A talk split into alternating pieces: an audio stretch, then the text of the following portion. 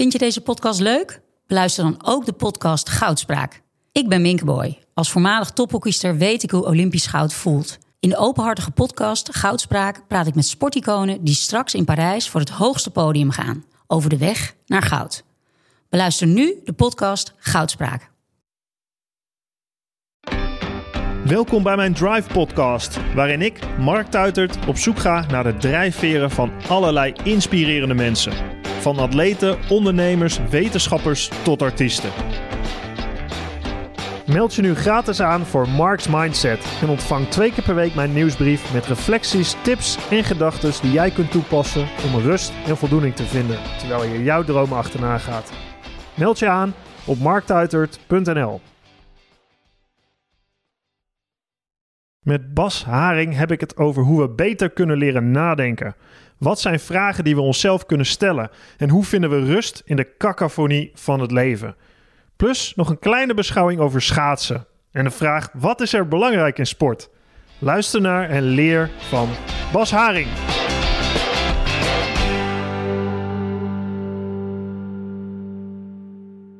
Twee mensen die... eh, ja, dat is helemaal geen probleem. Want Nee? op die schaatsvereniging van mij zijn er allemaal... Ik zit op een schaatsvereniging. Ik zit op een club. Je zit op een club, dus je moet de Elfstedentocht kunnen rijden. nou, nee, dat is het niet. Maar er moeten mensen zijn. Er zijn je moet toch mensen Ja. zijn die jou, die jou eh, die zeggen van ja, hij mag erbij, toch? Ja, ja, Ja, je hebt twee mensen nodig die jou... eh, dus eh, ik ga een keer bij jou kijken en dan moet ik beoordelen als lid van de of Elfstedentocht... of jij de kan. Elfstedentocht kan uitrijden. Ja, weet je dat? Ik weet niet eens of ik dat wel zo leuk zou vinden, hoor. Dus ik, daarom, ik heb dat nooit, nooit echt... Filosoof en schaatser, Bas Haring. Nou, ik ben We zitten hier aan de, aan, de, aan de keukentafel. Ja.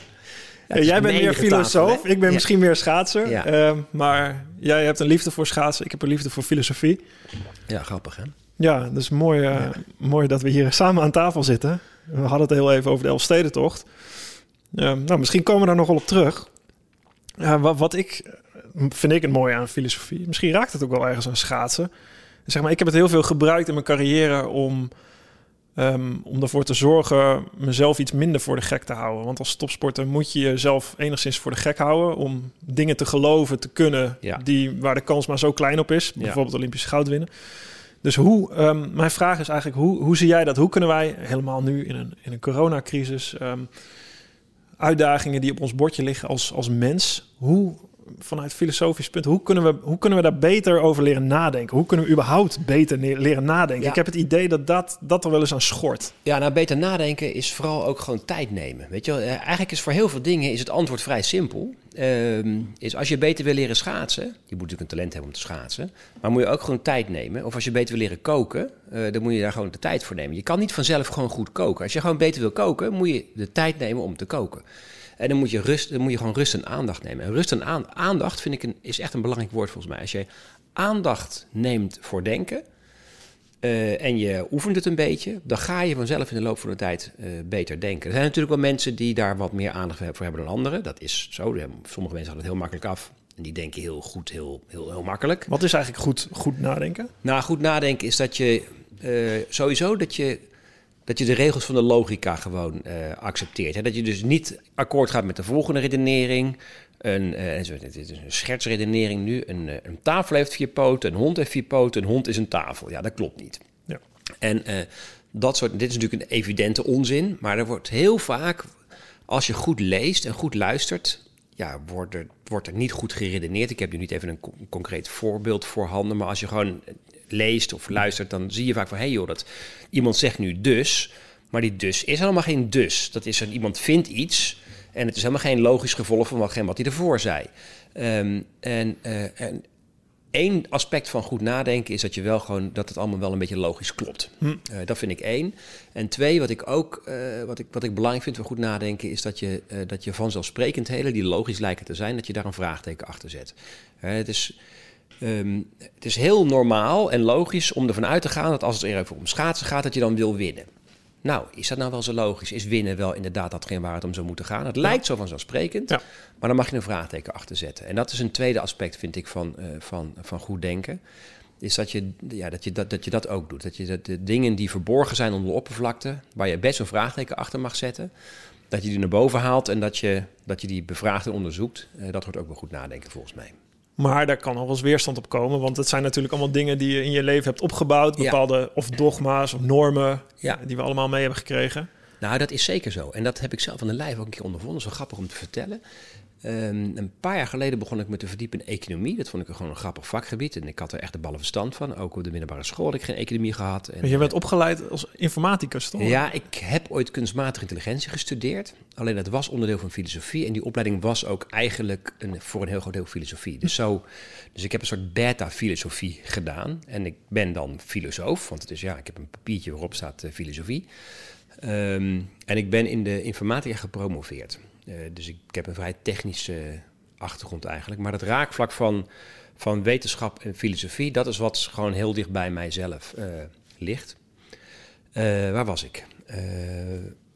Ik, ik wilde iets vertellen. Nu ben ik het weer kwijt, verdorie. Waar, Er waren een voorbeeld over... ehm, het ging over beter nadenken. Ja, en... Oh ja, Oh, je wilde een over verhaal vertellen. Ja, over economie. Ik, eh, ik, ik- een paar jaar geleden begon ik met te verdiepen in economie, want dat, daar had ik echt een ballen verstand van en dat vond ik frustrerend. Dus ik dacht van, nou, ik ga, me, ik ga daar tijd in steken, ik ga het studeren. Ehm, want er is heel veel meningsvorming over economie. En mensen zeggen, eh, het kapitalisme is slecht, of eh, we moeten af van het geld, of weet ik veel, rente is een schande. Dat zijn allemaal meningen. Ja. Maar waar zijn, die op, waar zijn die op gebaseerd dan? Dus ik ging dat bestuderen. Het is een heel verhaal wat ik nu ga vertellen. Ja, kom maar. En, ehm, en bij mij uitzicht het altijd in een boek. Dus ik heb toen een boek geschreven over economie. Een soort zoektocht in onder, in het domein. Schrijf je er een boek over om je, om je gedachten daarover Ja. helder te krijgen? Ja, ik, heb een, ik, ik schrijf via schrijven. Structureer ik eh, die kennis en, eh, en door het op te schrijven begrijp ik het beter. Dus zo ben ik ooit begonnen met schrijven voor mezelf. En uiteindelijk ja, vinden andere mensen het ook leuk en verdien ik er ook geld mee. Dus ik doe het nu ook voor anderen. En ergens in het boek stel ik op een gegeven moment de vraag... ik begrijp dan iets meer van het vakgebied economie... stel ik de vraag van... god, als ik nou fairtrade koffie koop... ben ik dan eigenlijk misschien eh, inefficiënte boeren in Zuid-Amerika... gewoon een beetje aan het helpen op een prutserige wijze boer te blijven? Is dat misschien zo? Hè, als iemand, eh, als een hele onhandige boer 10 kilo voor zijn of 10, 10 euro per liter voor zijn melk zou vragen, omdat hij anders zijn bedrijf niet draaiende kan houden, ga ik die boer geen 10, 10 euro per liter betalen. Dat, Je subsidieert ik inefficiëntie, Zit, zit ik inefficiëntie te subsidiëren? Dat was mijn vraag.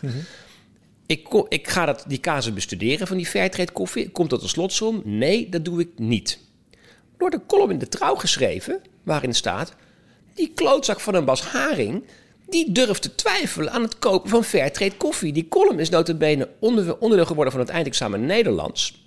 En in het eindexamen Nederlands staat dus gewoon... dat ik vind dat je geen fairtrade koffie moet kopen. Duizenden scholieren hebben berichtjes onderling uitgewisseld... dat een vreselijke klootzak ik wel niet was. Terwijl ik alleen maar een vraag stelde... die een vanzelfsprekendheid ja, bevraagt. En ik kom notabene met het antwoord... ja, het is verstandig om fairtrade koffie te kopen. Nou, het verhaal illustreert wel dat het niet altijd in dank af wordt genomen... als je vragen stelt achter dingen. Heel verhaal, maar dit was dus Maar is dat niet iets wat... Want dit is best wel een eh, kernpunt... wat misschien ook wel heden te dagen heel veel voorkomt. Natuurlijk met social media, maar ook met over praatprogramma's. Er worden natuurlijk hier en daar allemaal stellingen overal neergegooid. Eh, het cancelen van eh, meningen. Is, dat, is dat ook niet heel relevant nu? Is, durven wij nog dingen te vragen? Echt, echte, echte kernideeën aan de kaak te stellen? Nou, ik denk dat we dat onvoldoende durven en onvoldoende doen. Ik vind wel dat het belangrijk is dat het wel gebeurt. En ik moet zeggen, zelf doe ik het gewoon vanuit mezelf, omdat ik het gewoon niet zozeer vanuit een maatschappelijk belang. Ik denk wel dat het maatschappelijk belangrijk is dat het, dat- het gebeurt. En ik denk dat het ook onvoldoende gebeurt. Ik, ben, ik doe dat gewoon vanuit mezelf. Omdat ik gewoon wil weten van hoe zit het nou? En is het nou echt wel zo als mensen allemaal puntje, puntje... Als, als iedereen A zegt, wil ik gewoon weten...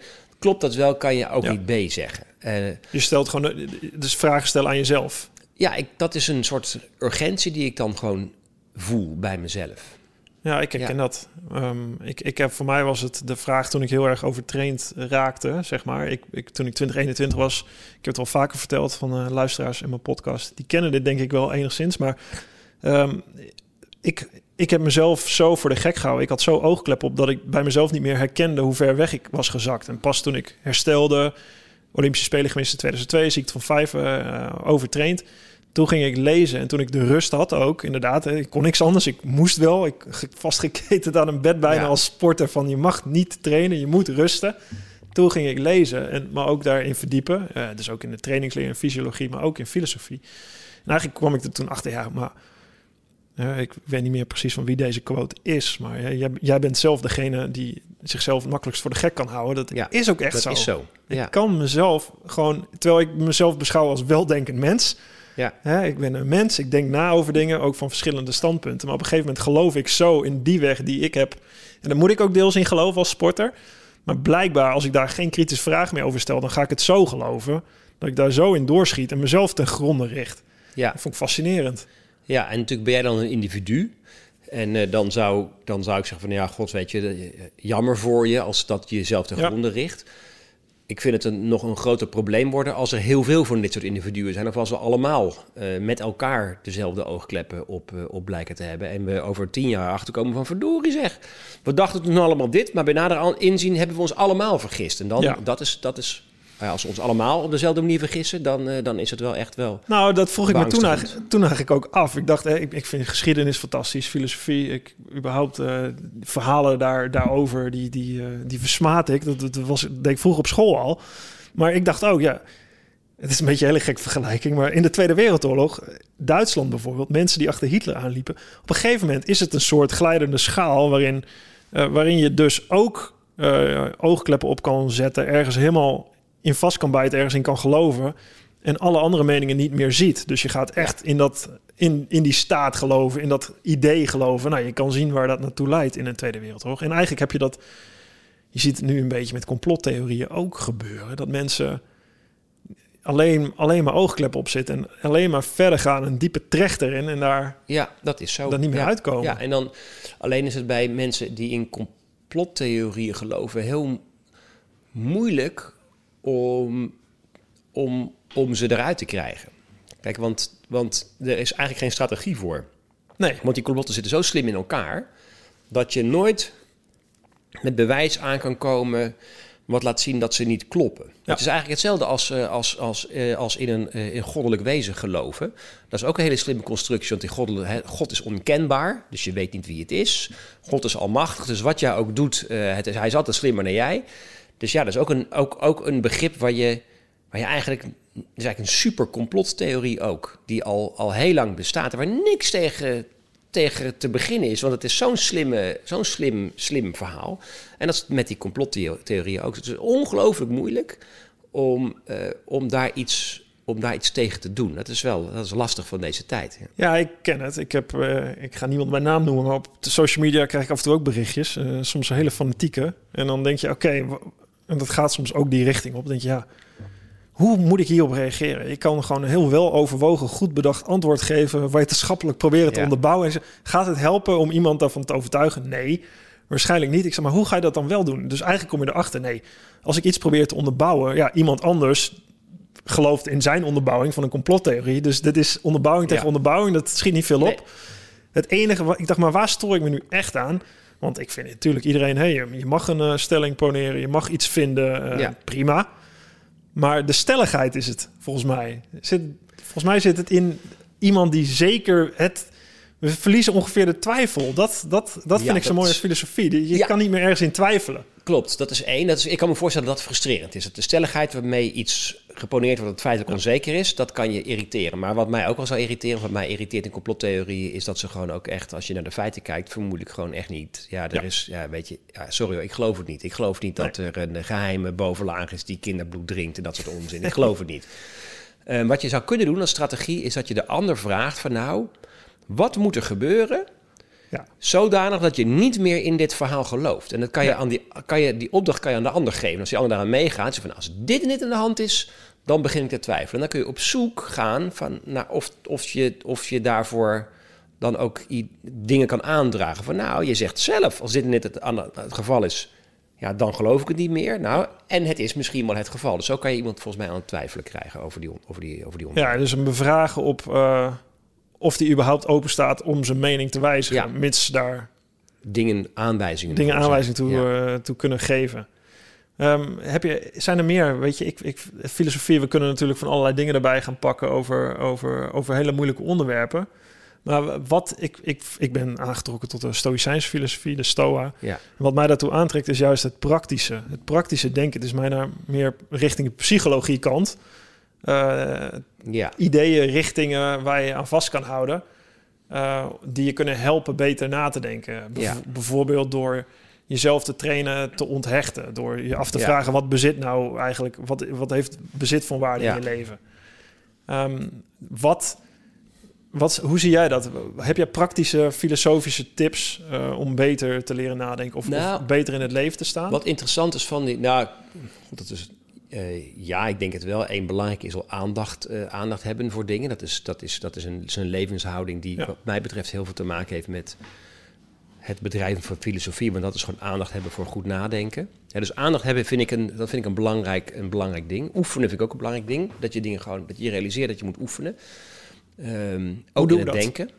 Hoe, hoe, hoe creëren we aandacht en hoe oefenen we? eh, Nou, oefenen meer? betekent dat je gewoon dingen probeert. En dat je als jij als je bij jezelf, als je het voornemen hebt, ik wil beter nadenken.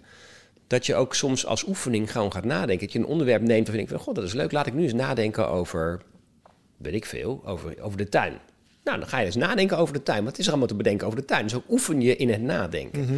Eh, dus dat is, iets heel, dat is iets heel praktisch. En je ook erkennen dat dat niet meteen lukt. Ik heb een heel grappig verhaal gehoord, ook weer over schaatsen, van een Mhm. filosoof. Eh, en over oefenen. Die zei van, weet je, er is, waarom Irene Wust zo goed is, zei hij, is niet omdat zij in de winter goed kan schaatsen, maar omdat ze in de zomer heel veel oefent. Daarom kan ze de winter goed schaatsen. En het is ook met, met denken zo. Als je op het moment dat het erop neer, op, op aankomt goed wil denken, moet je daarvoor al heel vaak geprobeerd hebben goed te denken.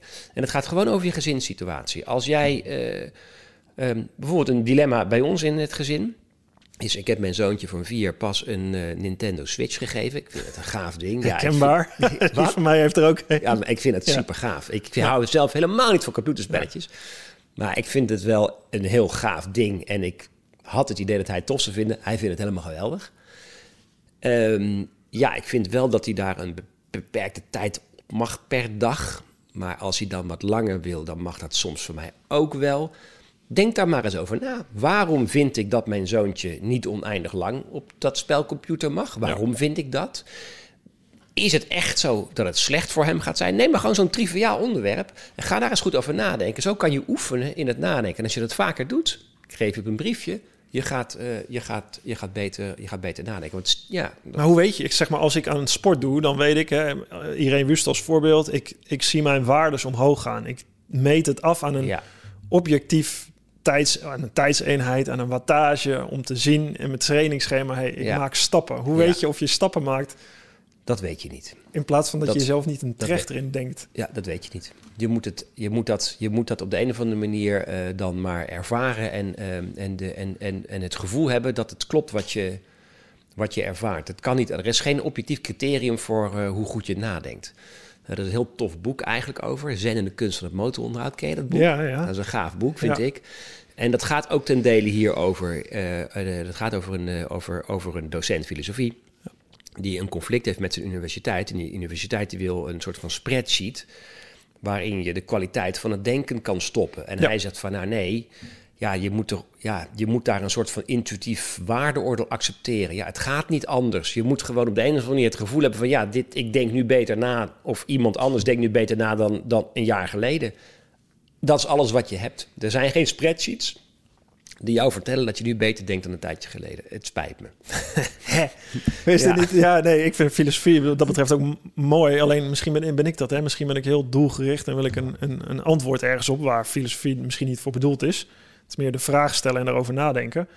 Maar zeg maar, dat vond ik, vind ik het mooie aan de, aan de, aan de Stoa, de Stoïcijns filosofie. Die, die meten het uiteindelijk af aan wat goed en slecht is, aan karakter. Ja, Dus eh, moed, matigheid. eh, eh, Ja. Ik, ik zie jou al eh, kijken van ja, aan die, zeg maar, aan die cultiveren van karakter. Moed, matigheid, rechtvaardigheid, wijsheid. ja dat, zijn, dat zijn natuurlijk ook wel hele... Dat, dat, dat, dat, dat, zijn mooie, mooie termen, Mhm. maar die zijn echt niet zo objectief... als eh, de tijd die jij schaatst op de 1500 Nee, oh, zeker niet, zeker niet. Dus dat zijn, Nee. dat zijn nog steeds vage, Ja. eh, vage dingen. En het gaat mij... Moed en rechtvaardigheid. Ja, ik heb dan meer met met het begrip wijsheid. Wat je doet, dat vind ik... dat vind ik en wat ik, wat ik heel tof van, van, van die Stoa vind... is dat ze de wereld in tweeën delen. Het is voor zover ik daar iets van, van, van die stroming weet. Namelijk datgene wat je... De buitenwereld waar je je wat van aantrekt en die jou raakt... en wat je er zelf van maakt. Ja. En die twee dingen moet je los van elkaar zien. En dat is wel Dat is bijvoorbeeld een hele goede praktische tip. Dat is, dat is echt heel praktisch. Als jou iets overkomt en je voelt je er rot van, stel jezelf dan de vraag: waar voel je je rot van? Voel je je rot van het feit dat je het zelf rottig maakt? Dat is altijd een grote component. Daar kan je aan werken. Of voel je je rottig van hetgeen wat je werkelijk overkomt? Ja, daar kan je nou net weer niks aan doen, want het overkomt je gewoon.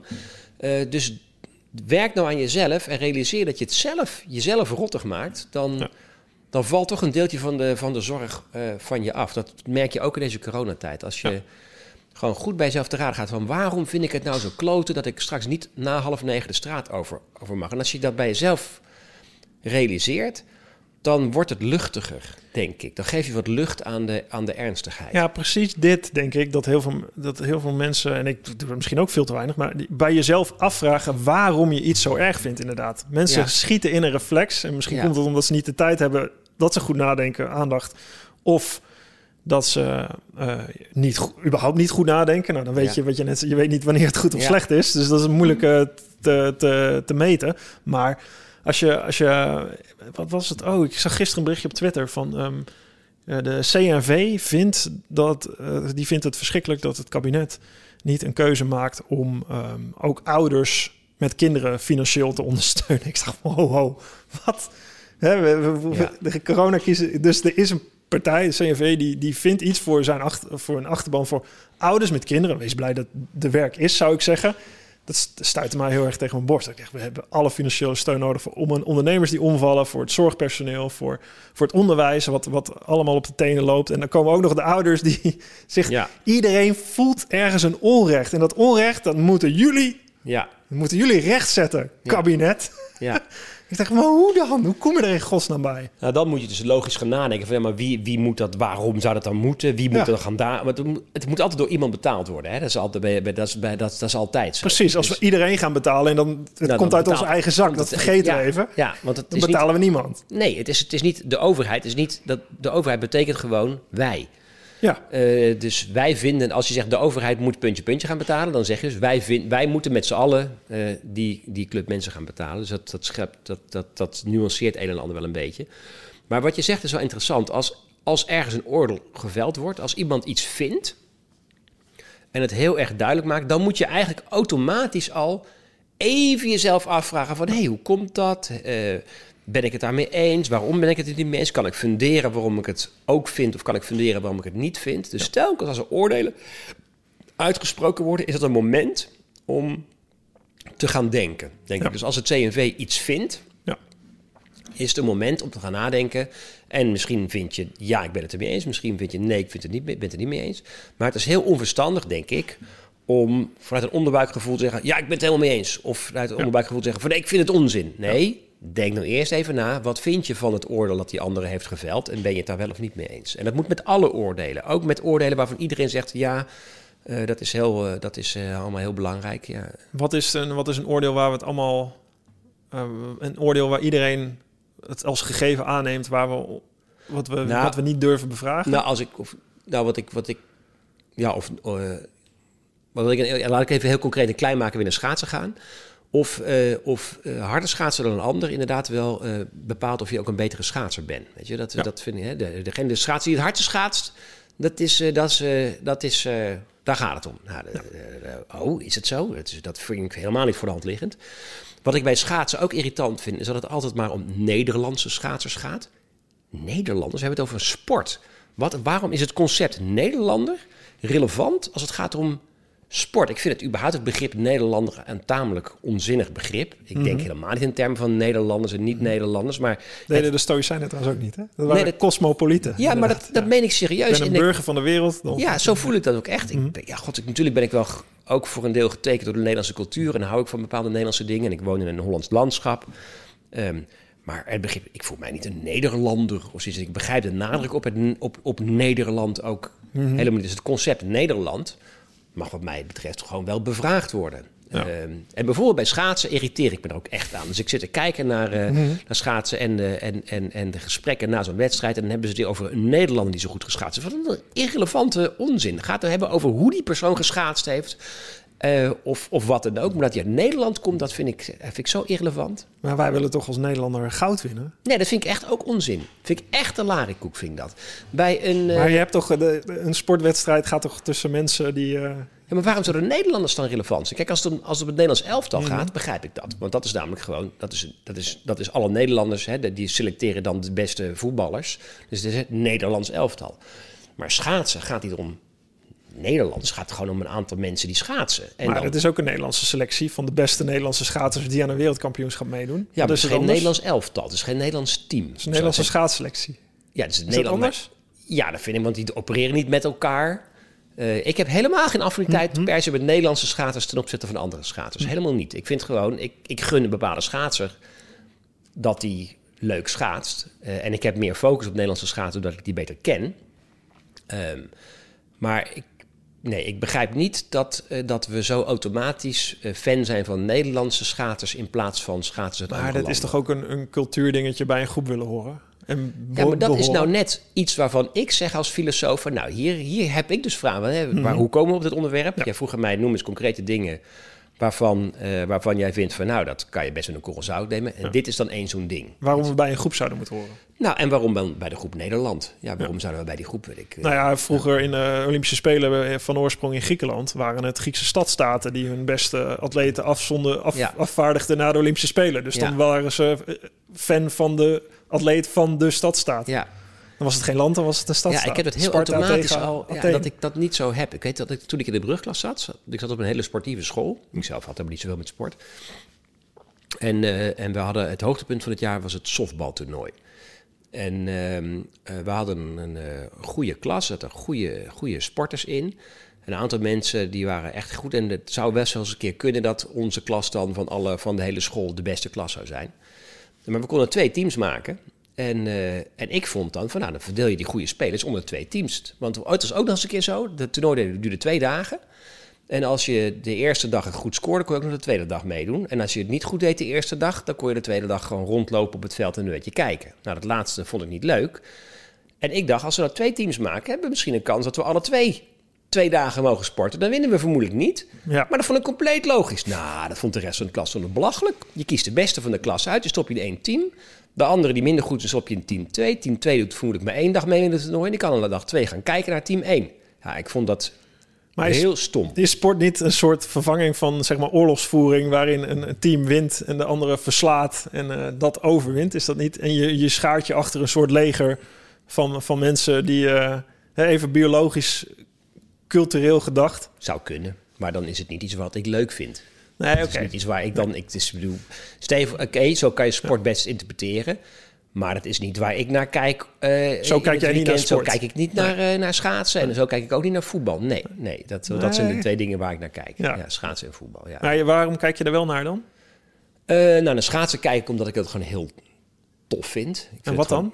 Nou, ik vind de beweging super mooi.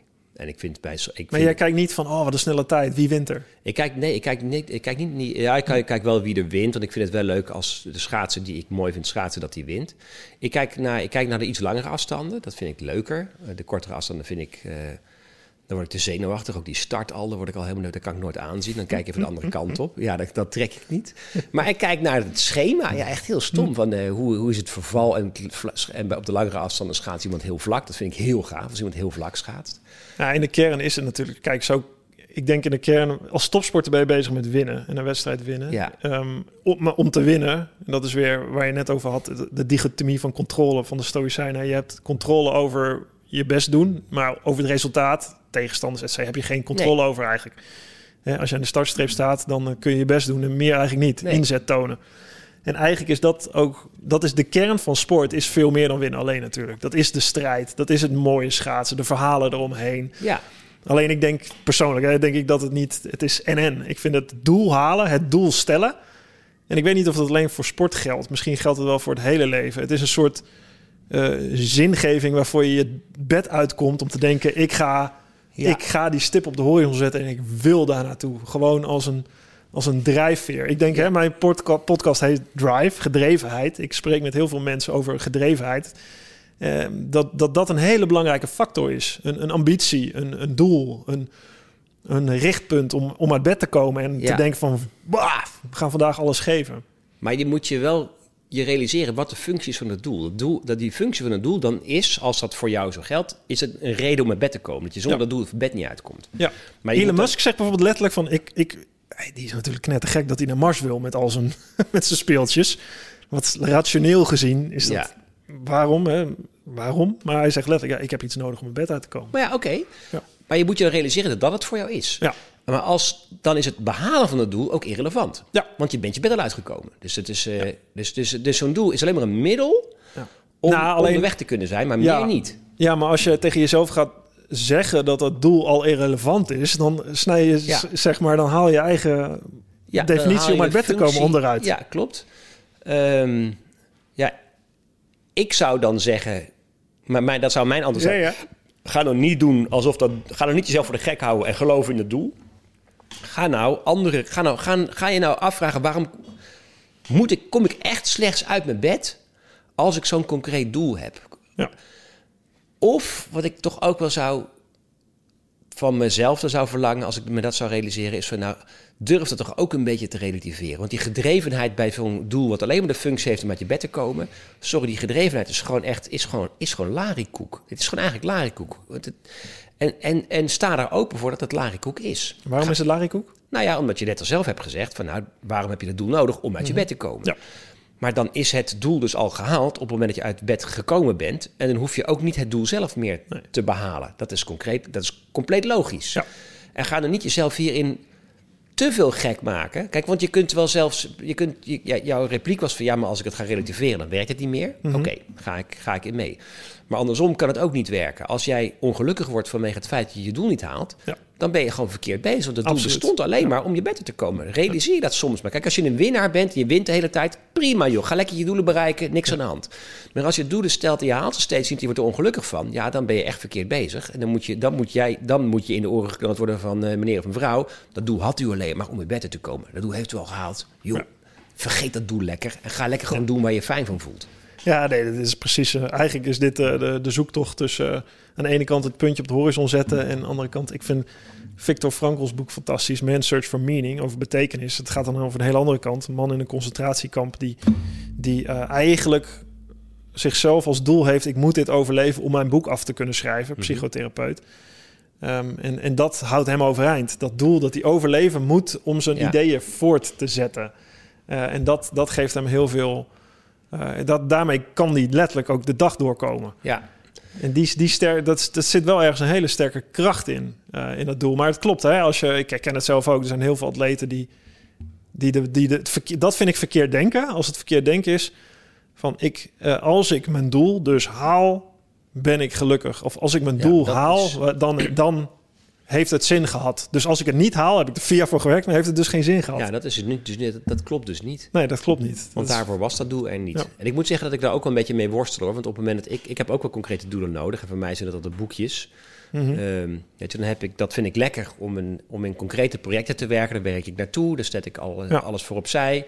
En dan ben ik gewoon lekker... Dan ben ik goed bezig. Dus ik heb die concrete doelen ook nodig. Ehm, maar ik denk wel dat het zinvol is om je te realiseren waartoe je die concrete doelen dan nodig hebt. En dat je daar niet in door moet slaan. En dat je ze op een gegeven moment, als het niet meer functioneel is, als het niet meer helpt om met je beter te komen, of als het niet meer je helpt om gelukkig te zijn, dan moet je ze gewoon opzij schuiven. Want Dan word je er ongelukkig ja, van. ja dan helpt het gewoon niet. Dan moet je andere dingen zoeken om gelukkig te worden. En wie, wie is jouw favoriete schaatser? Ja, dat is Sverre Pedersen. Sverre Loene Pedersen. Ja.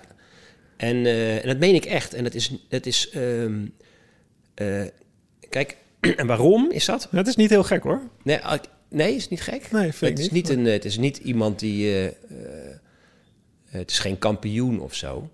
Maar als je. Kijk, de perfecte cirkel die bestaat. Weet je, er is echt een. Er is, die, die, die is er. Dat is gewoon een wiskundige. En dat is de perfecte cirkel. Er bestaat niet iets als perfect schaatsen. Dat bestaat niet. Maar als je mensen vraagt wat komt er dichtst bij de buurt, dan denk ik Sverre de Pedersen. Dat is, ik vind het echt, ik vind het ontroerend en ik krijg echt om stralen in mijn ogen als ik die kerel ziet van, wow, ik vind dat zo ongelooflijk mooi. Ik vind het zo ongelooflijk als je dat lichaam van die vent ziet, hoeveel controle die heeft. Dat al die slagen zijn hetzelfde. Ehm, eh, en als je dat dan vergelijkt met Patrick Roest, die schaatst harder, maar die heeft zo'n wapperend handje. Dat ziet er op een gegeven moment schutterend uit. En als ik, kijk, ik weet niet wat er in het hoofd van, van Roest omgaat. En ik weet ook niet wat er in het hoofd van Pedersen omgaat. Maar ik, ik denk dat Roest op de een of andere manier, dat er voor allemaal, dat in zijn hoofd sputtert en schudt. Ik weet niet of het zo is. En dat er bij Pedersen een soort van controle en rust zit. Ik weet niet of het zo is, maar ik zie dat. Ja, En het zijn het andere personen en schaatsers. Roest is heel ag- agressief qua rijden, meteen hard erin. Ja. eh, die- gewoon eigenlijk eh, knop om.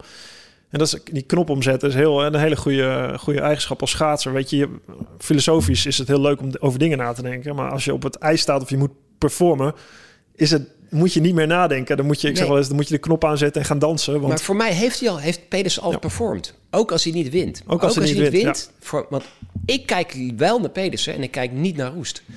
Want ik vind het fantastisch om te zien hoe hij schaatst. En dan schaats hij langzamer dan, eh dan Roest. Ik had het ook leuk gevonden als hij week, wereldkampioen allround was geworden in, eh, hier In Amsterdam. Dat had ik wel gaaf gevonden. Hij is natuurlijk een beetje. Dus in die zin is het een beetje tragisch als je het wel even naar landen trekt. Zeg maar de, eerst had je Sven Kramer, Ja. waar Patrick Roest tegen reed. Het was eigenlijk ergens tussen Sven Kramer en Patrick Ja. Roest Eén één moment. Ja, dat jaar kunnen. Waarop hij had kunnen Ja. winnen. En dat was daar in Amsterdam, Ja. ook buiten. Hij zag heel fantastisch goed. Voor degenen die het niet hebben Ja. gezien, hij haakte zichzelf op de afsluitende 10 kilometer.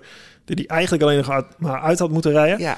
Dan was hij wereldkampioen allround is geweest. in dat is een Noorwegen, grote titel, ook in Noorwegen. Schaatsland bij uitstek met een, met een nog veel langere historie in schaatsen dan Nederland. Dus dat was hij op een schild gehezen en de kampioen geworden. Hij was al Olympisch kampioen ploegachtervolging. Maar dat, Ja. het, is een, het wordt een beetje... Zeg maar, ik, waar- waarom ik het wel mooi vind. En natuurlijk, dat is ook sport. Weet je, als je alleen maar over winnen hoeft te praten. Uiteindelijk moet dat het doel zijn, denk ik, als je aan sport doet om het bed uit te komen. Maar het is ook het verhaal. En hij is een beetje die. Ja, hij heeft iets tragisch in zich. Ja. Alleen die valpartij, maar nu ook. Nu rijdt hij. En, nee, En nu rijdt Patrick gaat, Roest. Hij gaat nooit van Patrick Roest winnen. Het gaat Nee, niet nee. lukken. Nee, dat niet kan als ik me Patrick, niet voor. niet als Patrick Roest zichzelf. Ja, hoewel, niet. ik wel, er is één keer met Kos wel een keer wat gebeurd. Hè. Kos is in één keer harder gaan schaatsen, volgens mij. Die heeft in één keer, die, die was ook niet zo goed. En dus in één keer is daar, heeft een jaar heel hard getraind. Er is iets gebeurd en die is in één keer pats. Ah, nou noem je er eentje, Kos, zeg maar. Dat heb ik een beetje, dat had Harvard Bucko ook en Sverre Petersen ook. Als we het nog even over schaatsen hebben. Kos was qua persoonlijkheid en karakter... Iedereen keek tegen hem op. Hij Ja. dacht, oh ja, shit, met hem... Hij, Ja. hij speelt een spelletje en is toch zichzelf. En Ja. dit is gewoon karakter. En weet je, dat is een beetje de vraag misschien. Hoe kunnen we Sverre Petersen helpen? kan, eh, ik denk wel eens dat zijn, zijn, zijn, zijn denken... Dat heeft misschien ook met denken te maken. Denken voor een sporter. Stel als je nou altijd die underdog bent en die sporter wil winnen. Hè? Of, of wij het nou wel of niet interessant vinden. de- Die sporter die wil die wedstrijd winnen. Hij ziet Sven Kramer, hij ziet Patrick Roest. Hoe gaat hij in gedachten om, vraag ik me wel eens, met het feit dat hij dus eigenlijk dit ook, als hij dit diep van binnen gelooft, wat jij net zei, zolang Patrick Roest schaatst, ga ik geen wedstrijd winnen. Als hij dat echt zou geloven en zichzelf, dan stopt hij morgen. Is dat zo? Ja, Ik weet het niet. Ik hoop van niet, want ik vind het de mooiste schaatser die er is. En ik vind hem de beste schaatser die er is. En ik geniet van hoe hij schaatst. Ja. Eh, dus ik hoop, en ik hoop dat hij dat zelf ook doet. En dat hij gewoon schaatst, omdat hij het heel gaaf vindt om te schaatsen. En dat hij zich erbij neerlegt bij het feit. En tweede is dan ook heel tof. En het is alleen maar, hij is alleen maar tweede, omdat wij als criterium de tijd gebruiken. Als, jij, eh, als het een demonstratiesport zou zijn, en bij het, bij, bij het sk- skischanspringen heb je ook, dan moet je ook, dan, Ja, moet, ja, ja, dan moet het ook op de een of andere manier netjes gebeuren. Nou, als dat het criterium zou zijn, dan denk ik dat hij, eh, dat hij hoge ogen zou gooien. Maar zolang hij voor zichzelf dat criterium gebruikt, kan hij gewoon blijven schaatsen. Want dan heeft hij weliswaar minder hard geschaatst dan Patrick Roest. Maar heeft hij volgens zijn eigen criterium het heel goed gedaan. Want ik vind, meen serieus, ik vind hem de allerbeste schaatser die er op dit moment rond. Ik vind het fantastisch om die vent te zien. ja. ja mooi, mooi om te horen. Dat, eh, dat, dat, dat, het gaat zeker veel meer dan alleen om winnen. En het is mooi, ik vind het, in de kern gaat sport gaat om strijd. Dus hè, je, je, natuurlijk wil je als individueel sporter winnen, maar als buitenstaander om een sport verder te helpen, gaat het om de strijd van de een tegen de ander, het verhaal van de een tegen de ander. En daar, daar kom ik weer een beetje terecht op de stoa. Misschien wat is hè, eh, goed of slecht, daar kun je heel lang over reden twisten. Maar ehm, de, de, de, de eer, de moed, de eh, rechtvaardigheid, hè, we doen het met dezelfde regels, onder dezelfde omstandigheden, dat vind ik ook terug in sport. En ook een beetje in het leven. Dat is wel eens wat ik. eh, nou goed, dat, zo probeer ik filosofie een beetje te bedrijven. Om daar ergens richting in te houden. Dus niet ergens wel een waarheid in te vinden. Of een waarheid voor mezelf in te vinden.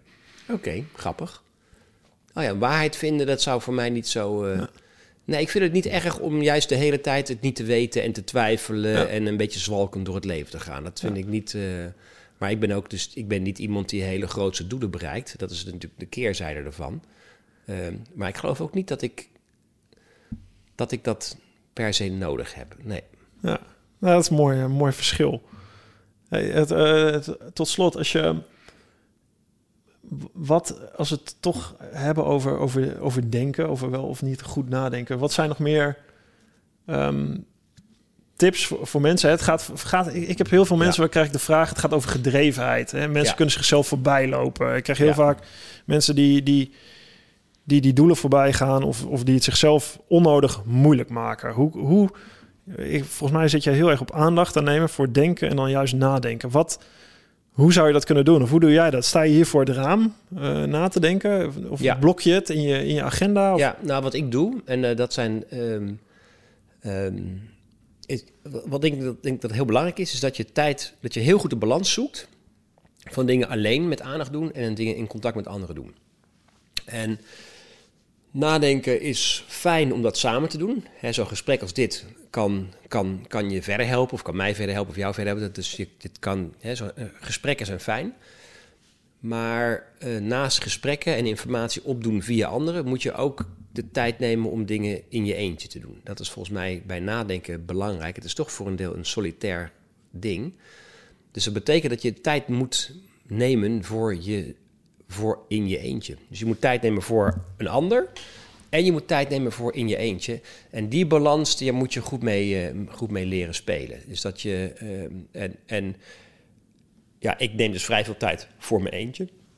En ik doe dat bijvoorbeeld door eh, soms in een hotel te gaan zitten. Of dat is nu maar, maar lastiger met jonge kinderen.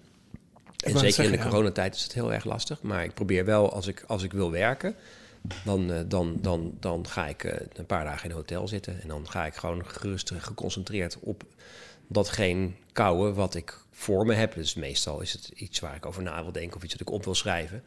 Maar dan is zo'n zo'n plek voor contemplatie is voor mij eh, eh, wel belangrijk. Of er is een plek waar ik graag naartoe ga, maar waar ik nu al een ruim jaar niet geweest ben. Dat is kasteel Slangenburg. Dat is een hele concrete tip. Waar zit die? Ja, het is bij Doetinchem. Ja, het is echt een waanzinnig gave plek. Dat is een, eh, is een rijksmonument, een heel mooi kasteel. En dat is na de Tweede Wereldoorlog is dat eh, overgenomen door een klooster. Die hebben zich daar gevestigd. Die kloosterlingen zijn weer weggegaan. Die hebben elders een klooster gebouwd.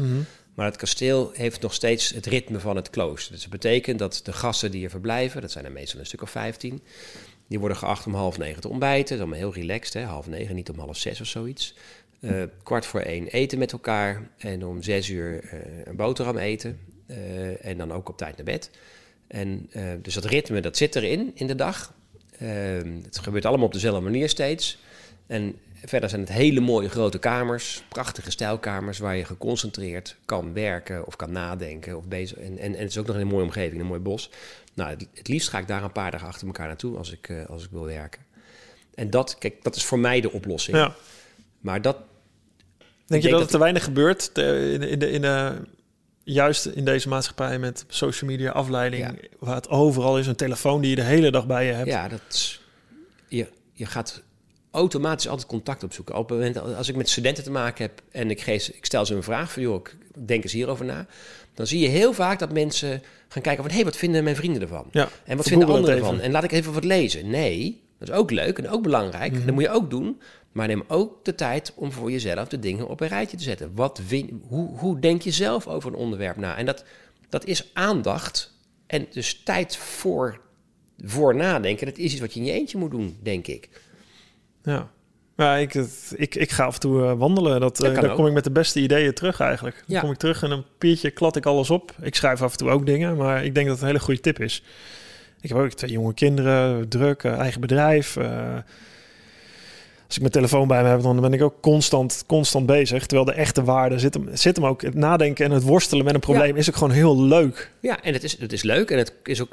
Kijk, ik- het is, ik ga niet zeggen dat je dat de hele tijd moet doen, maar af en toe eventjes, dat is toch niet te veel gevraagd. En als, al als je... Nee, maar je moet het tegenwoordig bijna... Het gaat niet vanzelf. Je moet het organiseren. Ja, tuurlijk, maar dat... Maar vroeger dan, hè, in, helemaal in de tijd van de stoa, Ja. helemaal in de, in de- dat, maar ook van mijn opa en oma, dan, dan, dan loop je naar buiten en dan, eh, ja, dan was je weg. Ja, dat is waar. Was je een dag weg, kom je s'avonds weer thuis. Ja, maar nog steeds vroeger moest men harder werken om überhaupt een boterham op, eh, Ja. te hebben. Dus er moest ook wel flink, de mouwen moesten ook opgestroopt worden. Zeker, dat, dat, is, zeker. Dat, dat, is, dat is hetzelfde, denk ik. Ehm, maar oké, als je het moet organiseren, dan moet je het dus organiseren. Dan moet je gewoon in je agenda eventjes een tijd, eh, tijd blokken. En er zijn, ja, dat kan je gewoon doen natuurlijk. Je kan gewoon, eh ja, ik heb- doet het op zijn eigen manier. Nou, ik heb wel eens het idee dat tegenwoordig dan is het, hè, dan moet je, we zijn natuurlijk zo overgereguleerd. We hebben, we blokken de tijd hè, helemaal. Ik- Daarom geloof ik ook niet in al die hacks en, eh, en dingen. Van, we, moeten, we moeten zo heel vroeg opstaan, dat is dan supergoed. We trainen, ontbijten, tijd voor de kinderen, mediteren, nog 20 minuten. Dan. Ja, En dat dag in dag uit. En eigenlijk een soort, we, we zoeken vrijheid, maar uiteindelijk word je slaaf van je eigen agenda. Terwijl je eigenlijk gewoon zou moeten durven zeggen, weet je wat, ik ben even twee dagen weg. En, eh, Ja. even, Ja, dat is waar. Aan de andere kant is er ook weer, is het tegenover ook wel een beetje waar. Ik heb een tijd geleden, jaren geleden, een keer een eh, time management cursus Ja. gedaan. En die kreeg ik cadeau van iemand. Ik van, nou oké, ik ga dat lekker doen, wat leuk. En eh, toen, het was een time management cursus voor hoogopgeleide mensen. En er waren een man of twintig waren daar. En die cursus duurde twee dagen. En een van de eerste opdrachten die de, die de docent eh, eh, gaf was van... jongens, eh, hoeveel tijd ben je bezig met creatief werk met, of met routinewerk? Dat waren, de twee, dat waren de twee dingen volgens mij. En nou, iedereen was natuurlijk belangrijk, dus het was weinig routinewerk. Dat deed, dat deed de secretaresse of iemand anders, maar zelf deden ze nauwelijks routinewerk. Dat was heel dom, vond die meneer. Want je moet 90% routinewerk doen, niet nadenken. Gewoon boem, boem, boem, Ja. je werk doen. Want dan heb je tenminste 10% van de tijd over om met lucht in je hoofd, met ruimte, ergens goed over na te denken. En dan kom je misschien met creatieve ideeën, maar je komt in ieder geval met goede ideeën waarschijnlijk. En dat vond ik een hele belangrijke tip. ja. Eh, van doe nou gewoon lekker veel dingen op de automatische piloot. Ehm, dan heb je tenminste tijd over om met aandacht en hoge kwaliteit echt ergens goed over na te denken. Dus neem gewoon goed tijd om na te denken. 10, 20 procent van je tijd misschien. Ja, niet meer dan dat. Nee. Dat, is, eh, dat, is, Ja. dat is voldoende. 10, 20 procent aandacht en dan goed leren nadenken. Ja. Heel goed leren nadenken. En eh, je weet nooit of het goed of slecht is. Eh, nee, dat kan je niet weten. En, en, en, en, en waarover moet je nadenken? Over, Ja. over oordelen die je hoort en oordelen die je bij jezelf hebt. En daar, daar mag je wat vraagtekens achter gaan zetten. Ja, want het, het grootste oordeel wat mensen natuurlijk... is nog niet eens het oordeel over de wereld... maar het oordeel over jezelf. Over jezelf. Ja, wat dat verwacht kan ik van wel, mezelf? ja, dat kan nog eh, eens het grootste bottleneck zijn. Ja. En, eh, en waarom denk ik dat sporten hetzelfde is als een strijd? Hoe komt dat? Waarom, Ja. waarom, waarom is dat zo voor je? Ja, nou, daar gaan we nog eens even over nadenken. Dankjewel, Jo. Bas. Haring.